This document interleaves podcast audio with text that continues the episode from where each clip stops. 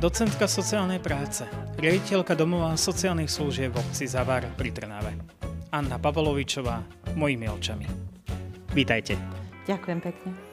Hneď na úvod som spomenul, že vediete domov sociálnych služieb v Zavare, ktoré sídli v Kaštieli.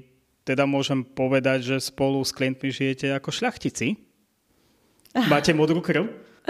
Nie, nemám modrú krv. Som úplne jednoduchý človek a moji rodičia boli veľmi jednoduchí. A myslím si, že toto mi aj zostalo a toto aj žijem. Som sa dočítal, že barónka Štefania Majlátová tu v roku tisícosemstoosemdesiatsedem zriadila opatrovňu pre chorých a slabých ľudí a istým spôsobom je to tak asi aj dodnes však. No, má to ten zámer, že v tomto kaštieli sa robí služba. A z tohto kaštieľa sa robila služba. Vždy mi hovorila mi ľudia zo Zavara, ktorí sú starší a pamätajú sa si, že baronka bola známa tým, že pomáhala. Takže ten kaštiel si zachoval pomoc a službu. Vy máte teda blízko k sociálnej práci a ste získali teda titul docentky v sociálnej práci. Prečo ste si vybrali práve túto profesiu? Uh, milujem pracovať v sociálnych službách a nielen v službách, ale milujem asi ľudí. Uh, respektíve tak, že keď človek vidí, že sa ľudia posúvajú alebo že sa niečo tvorí, som tento typ. Takže toto bolo asi také, čo ma viedlo. A ja som učila predtým na zdravotníckej škole a to bolo tiež o službe. A vďaka Bohu e, mala som okolo seba takých učiteľov, čo mi stále ukazovali to, že tá služba je to, čo asi by som ja mala v živote robiť. V sociálnej oblasti pracujete teda už asi niekoľko rokov. Kde vidíte možno také tie najväčšie úskalia práve pri tejto práci? Áno, pracujem v sociálnych službách tridsaťosem, v podstate službách a pomáhajúcich profesiách tridsaťosem rokov. Moje pôvodné povolanie bolo sestrička, takže mám blízko aj k zdravotníctvu a stále je to teda o tej pomoci a sociálnych službách a úskalia. Vždy je to o tom, že človek v službách veľmi ľahko vyhorí, respektíve sa unaví. Nech by ste akokoľvek boli... mali nad sebou kontrolu, tak príde nejaké obdobie, kedy to aj vás nejakým spôsobom zastaví. Ale vďaka Bohu. Trnavská župa podporila projekt ošetrovania pomáhajúcich, ošetrovanie tých, čo robia s ľuďmi. Takže ten syndrom vyhorenia už tri roky, vďaka teda naozaj pánovi županovi, je podporovaný tým, že nás chráni v tom, aby sme toľko nevyhoreli. Čiže je to istý projekt, ktorý keď absolvujú tí, čo pomáhajú a robia službu, tak ako keď mali takú väčšiu kontrolu nad sebou, alebo je to taká prevencia syndromu vyhorenia, ochrana. Keď spomíname ten syndrom vyhorenia, skúsme povedať divákom, čo to vlastne syndrom vyhorenia je, tí, ktorí to vlastne reálne nepoznajú. Uh-huh. Čiže keď človek príde každý deň do roboty s nadšením a zrazu, uh, viete, v tých domovoch sociálnych služieb, napríklad, služ- kde ja pracujem, tak nevždy sa vám dostane lásky. Možno tej verbálnej lásky. Ale vždy nad tým je tá vyššia láska, keď vidíte, že ten človek naozaj dostáva to, čo potrebuje. A nielen to, že dostáva, ale stáva sa niekým iným, ako prišiel. Takže ten syndrom vyhorenia je vlastne to, že sa proste unavíte. Jednak to cítim už aj keď človek starne, alebo má už istý vek, sám so sebou má problémy. Ale vždy tam je taká väčší princíp nad tým, že viete, prečo ste tam, že ste tam preto, aby ste pomohli tým ľuďom. Ak by ste sa mala popísať, aký ste typ človeka? Ja som typ, ktorý, vždy sa ma pýta jedna kolegyňa, že na čom frčím. Frčím na tom, že robím to, čo mám rada. A um, myslím, že som aj pokorný človek a aj láskavý človek, ale aj vyžadujem a je také moje, taký môj symbol, že momentálne už v tomto veku, v tomto období životnom možno viacej uplatňujem láskavosť nad princíp. To znamená, že viete, nevždy je možné všetko principiálne dodržať. To je takéto ego, ktoré vás ženie, že princíp musí byť dodržaný, ale teraz vždy je dôležitá tá láskavosť, byť dobrý, byť láskavý k ľuďom, lebo To, si, to je väčšia hodnota, alebo to si ľudia pamätajú. Tak snažím sa vlastne v tomto duchu žiť. Keď sa vrátime do Zavara, čo to vlastne za zariadenie je? My máme domov sociálnych služieb a keď hovoríme o závare, tak musíme povedať, že k nám patrí aj domov sociálnych služieb na Stromovej a teraz novo vybudované Centrum sociálnych služieb v Galante. Takže my máme v závare stodvadsať klientov a plus teda Trnava a Galanta. Sú to vlastne služby, kde v závare tí ľudia tam žijú. Neodchádzajú domov, chodia na návštevy a chodia príbuzní za nimi. V Trnave máme službu, kde prídu ráno a odchádzajú o tretej domov a toto isté máme v Galante. Ešte ako študent sme navštevili vaše zariadenie v rámci takých tých poznávacích praxí a pri vstupe nás privítal taký milý pán, o ktorom sme si mysleli, že teda asi vrátnik. No neskôr sme sa dozvedeli, že nás nachytal a je vlastne tiež klientom zariadenia, tak máte asi veľa radosti v tom zariadení. My máme mužov, keď mám hovoriť o závare. A viete, taký ten mužský naturel. A my to aj snažíme v tej službe e, tak vlastne držať. Nie sú to žiadni chlapci, chlapčekovia, mladí muži. Sú to muži. Muži, ktorí zažili život. Zažili tak, že si zažili aj alkohol, zažili si proste tvrdý život a preto je tam, nechcem povedať, že kopu srandy, lebo by to vyšlo veľmi odľahčene, ale je tam veľa podnetov a možno aj zamyslení sa nad tým, že my tam máme aj človeka, ktorý bol úplne zdravý a proste sa stalo niečo v živote. Takže nechcem povedať, že my všetci sme ohrození, ale to je to, že my nikto nikdy nevieme, čo si v tej šedej kvore nosíme v tom mozgu, čo sme prežili, čo sa nám stalo. A stačí naozaj veľmi málo.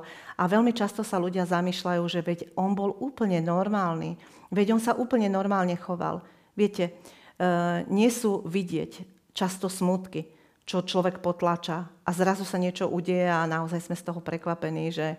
Takže kopec randy, kopec zodpovednosti, kopec víziev, ktoré ja tam vidím. Čiže koho všetkého máte vo vašom zariadení?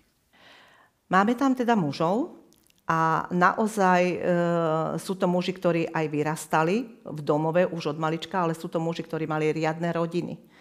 Sú to muži vysokoškolsky vzdelaní, sú to vedúci pracovníci. A hlavne v súčasnosti my evidujeme, tak nechcem povedať, že ľudí prepracovaných, ale tak ako hovorí Max Kašparu, že príbudne oveľa viacej ľudí, ktorí sú stresom zaťažení. Asi zoberme, čo už urobila len táto situácia dvojročná s covidom. Čiže naozaj to pracovné tempo. A to, čo my žijeme, vlastne spôsobuje, že sme oveľa možno smutnejší, zraniteľnejší. A toto sú tie veci, ktoré e, sa nám potom objavujú aj u tých našich samotných klientov. Cez pandémiu bolo určite veľmi vidieť, ako sú potrební sociálni pracovníci, ktorí teda pracujú v týchto oblastiach. Už v takých domovoch pre seniorov sme mali možnosť vidieť, aké je to náročné. Ako to bolo u vás? Aké, aké ste mali ten čas vy? Stále sme si mysleli, že keď budeme dôslední a budeme mať pomôcky, čo aj župa naozaj, my sme mali všetky pomôcky, pretože Trnavská župa nám tie pomôcky zabezpečila. Ale zrazu, keď prišla pandémia, to bola taká salva, že to išlo jak výchrica. Keď sme dodržiavali všetko, tak nám to proste nepomohlo. A naozaj všetci klienti boli pozitívni a zamestnanci, šesťdesiatštyri zamestnancov bolo pozitívnych. Bolo obdobie, kedy naozaj nemal kto robiť. A každý telefonát, kto mi hlásil, že zostáva doma, tak bol pre mňa smútkom toho, že sa nakazil ten človek v zariadení a zároveň strachom toho, že kto bude robiť. Takisto sa nám stalo, aj nám zomreli klienti. Zomreli takí, o ktorých by sme neboli povedali, že zomrú. A keď sme to potom mapovali, že čo za tým tak najviac bolo, tak e, skutočne strach. Ak žili tí ľudia v tom strachu, že ten COVID majú, tak ten COVID ako keby tú psychiku tak prevalcoval, alebo tak vlastne urobil ten otlačok, že nám tí ľudia ako keby, ja nechcem povedať, že v dôsledku stresu a strachu zomreli, ale aj toto sa nám ukázalo. A takisto som mala veľký strach o zamestnancov. Traja boli v takom stave, že naozaj sme nevedeli, či prežijú. Mali sme kolegynku, ktorá COVID doniesla domov a zomrela jej mamička. Takže ešte teraz mám husiu kožu a ja mám veľký rešpekt pred tým. Viete, ako riaditeľka mám rešpekt pred tým, že Verím v tým, ktorý je v závare, že by ma v tom nenechali sami, lebo sme partia, sme tým. Ale tí ľudia už vedia, čo prežili. Tí ľudia vedia. osemdesiat percent zamestnancov sa muselo liečiť v odborných ambulanciách, lebo mali dôsledky. Zase musím povedať, možno to vyznie ako oda, ale zase a sláva na Trnavskú župu, ale Trnavská župa umožnila zamestnancom tzv. Postcovidovú rehabilitáciu. To znamená, že práve v Centre sociálnych služieb v Galante prichádzali zamestnanci a mali možnosť oni sami seba ošetrovať. Nielen psychicky, ale aj fyzicky. A toto je ten benefit, alebo ten plus B, ktorý vám zamestnávateľ dáva okrem financií. A to si nesmierne vážime. Je náročné nájsť zamestnancov v sociálnej oblasti? No, toto je to, že nemôžeme vyskakovať. Ak by som povedala, že možno sú tam aj takí, čo tam nemajú čo robiť. A ja by som vedela povedať, ktorí zamestnanci e, tam nepatria. Ale nemôžeme skákať, pretože tá práca je veľmi ťažká, je veľmi obetavá a hlavne v tomto období covidu každý skôr utečie. Každý skôr možno využije inú príležitosť. Takže ja som veľmi vďačná za tých ľudí, čo pra- pracujú v zariadeniach a myslím si, že aj do budúcna je to veľká výzva, čo s tým ďalej.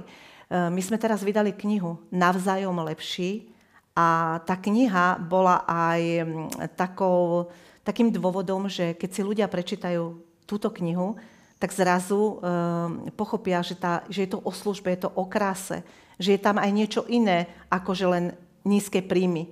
Takže aj toto by mohlo byť takým dôvodom, že také pozvanie pre ľudí, ktorí len trošku majú chuť pomáhať a prísť by sme sa určite potešili do našich radov. Uvedomila si verejnosť počas tohto obdobia dôležitosť sociálneho pracovníka, alebo stále je potrebná nejakým spôsobom bojovať o pozornosť? Uh-huh. Viete, hovorí sa, že nebojujme, lebo to nás vysiluje, ale pozývajme. E, veľmi som bola smutná z toho, že sa tlieskalo, ako čo z toho tlieskania, ale zase na druhej strane veľmi som bola vďačná, keď sme mali možnosť tej postcovidovej rehabilitácie, keď župa vlastne reagovala tým ošetrovaním psychiky, čo sa týka zamestnancov a čo sa týka celej verejnosti. Ja naozaj môžem povedať vďaka Bohu, že patríme pod Trnavu a že tieto možnosti máme vďaka Bohu.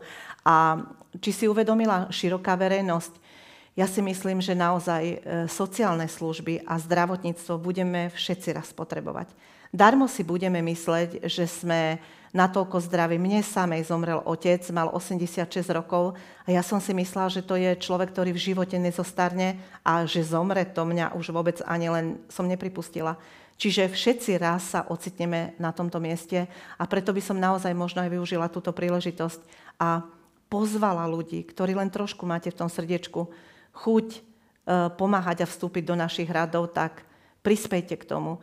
A, a možno aj tú spoločnosť vlastne doslovne požiadala, že e, je to veľmi náročné povolanie, ale je to krásne povolanie. Takže asi by trošku viacej sa malo takej dôležitosti ochrany a nielen toho tlieskania, ale tej spolupatričnosti k nám, sociálnym pracovníkom, dostať. Vy to máte aj na vašej stránke, že kde je vôľa, tam je cesta. Trnavský samosprávny kraj dôležitosť sociálnych služieb vníma a podporuje, no nemôžeme byť úplne na to sám. Často vidíme, že v samosprávach to trošku hapruje, že nepodporujú tieto sociálne služby. Prečo je to tak podľa vás?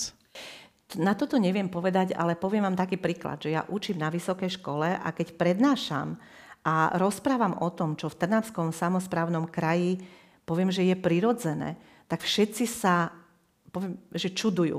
A ja sa divím na druhej strane, že ako je možné, že toto nemajú. Lebo keď si pozrete genézu, tak Trnavský samosprávny kraj prerobil toľko zariadení. Naozaj, čo sa týka tých materiálneho vybavenia, tých pomococh, my sme, keby som povedala, že sme mali v covide núdzu, tak by som bola neúprimná, lebo my sme mali toľko pomôcok, koľko sme požiadali a potrebovali. A myslím si, že na to musia byť ľudia. Napríklad riaditeľka sociálnej pomoci, ktorá tam robí už roky.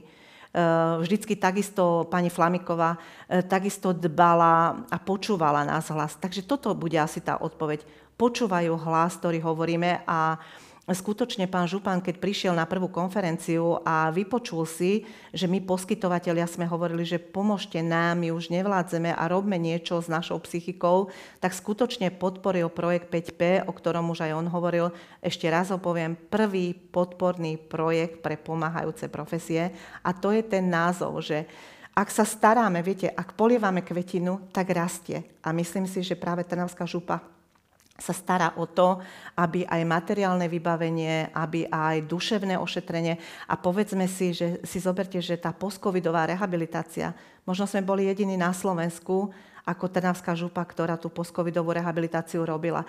A môžem vám povedať, že ešte teraz mám husiu kožu, že tí ženy, keď odchádzali, alebo tí zamestnanci doslovne plakali za to, že mali možnosť ako keby prísť do kúpeľov na dva dni. A toto je ten benefit, viete, že dostať iný benefit aj okrem financií, tak viete, každý by mal rád veľa peňazí, ale vieme, že to nejde, že takáto je doba. Takže nesmierne si vážime, že práve Trnavská župa a že na mieste naozaj sedí aj... Kiež by tak všetci polievali, ako polievajú oni. Veru je to tak. Asi by trebala aj nejaká vyššia osveta alebo nejaká zmena zákonov. Hmm. Je to tak? Určite áno. A znovu sa vrátim k tomu, že viete, každý, kto príde do práce, tak sa pýta na financie. A mladí ľudia, my to teraz vidíme, že mladí ľudia nie sú naučení na také nízke sumy, ktorými my bežne žijeme. A ja teraz nechcem, aby to vyznelo, že už som veľmi stará a teraz tu generalizujem niečo. A, ale ja sa tak zamýšľam, že kto bude pracovať v týchto službách a za také peniaze. Takže čo sa týka tej celej spoločnosti, ja nechcem napádať žiadny sektor iný, ale e, naozaj... Zostať s človekom, ktorý sa pomočuje. Zostať človekom, ktorý zomiera. Byť pri ňom, keď je nevládny, prebalovať ho. To je, to je za, na jednej strane tá základná báza e, životných potrieb, ale na druhej tá najdôležitejšia. A preto si myslím, že by sme mali práve sociálne služby a zdravotníkov podporiť a ošetrovať sa a starať sa o nich. Takže... Um, ešte raz vymeniť to tlieskanie a veľmi vážne zobrať situáciu, aká nastala.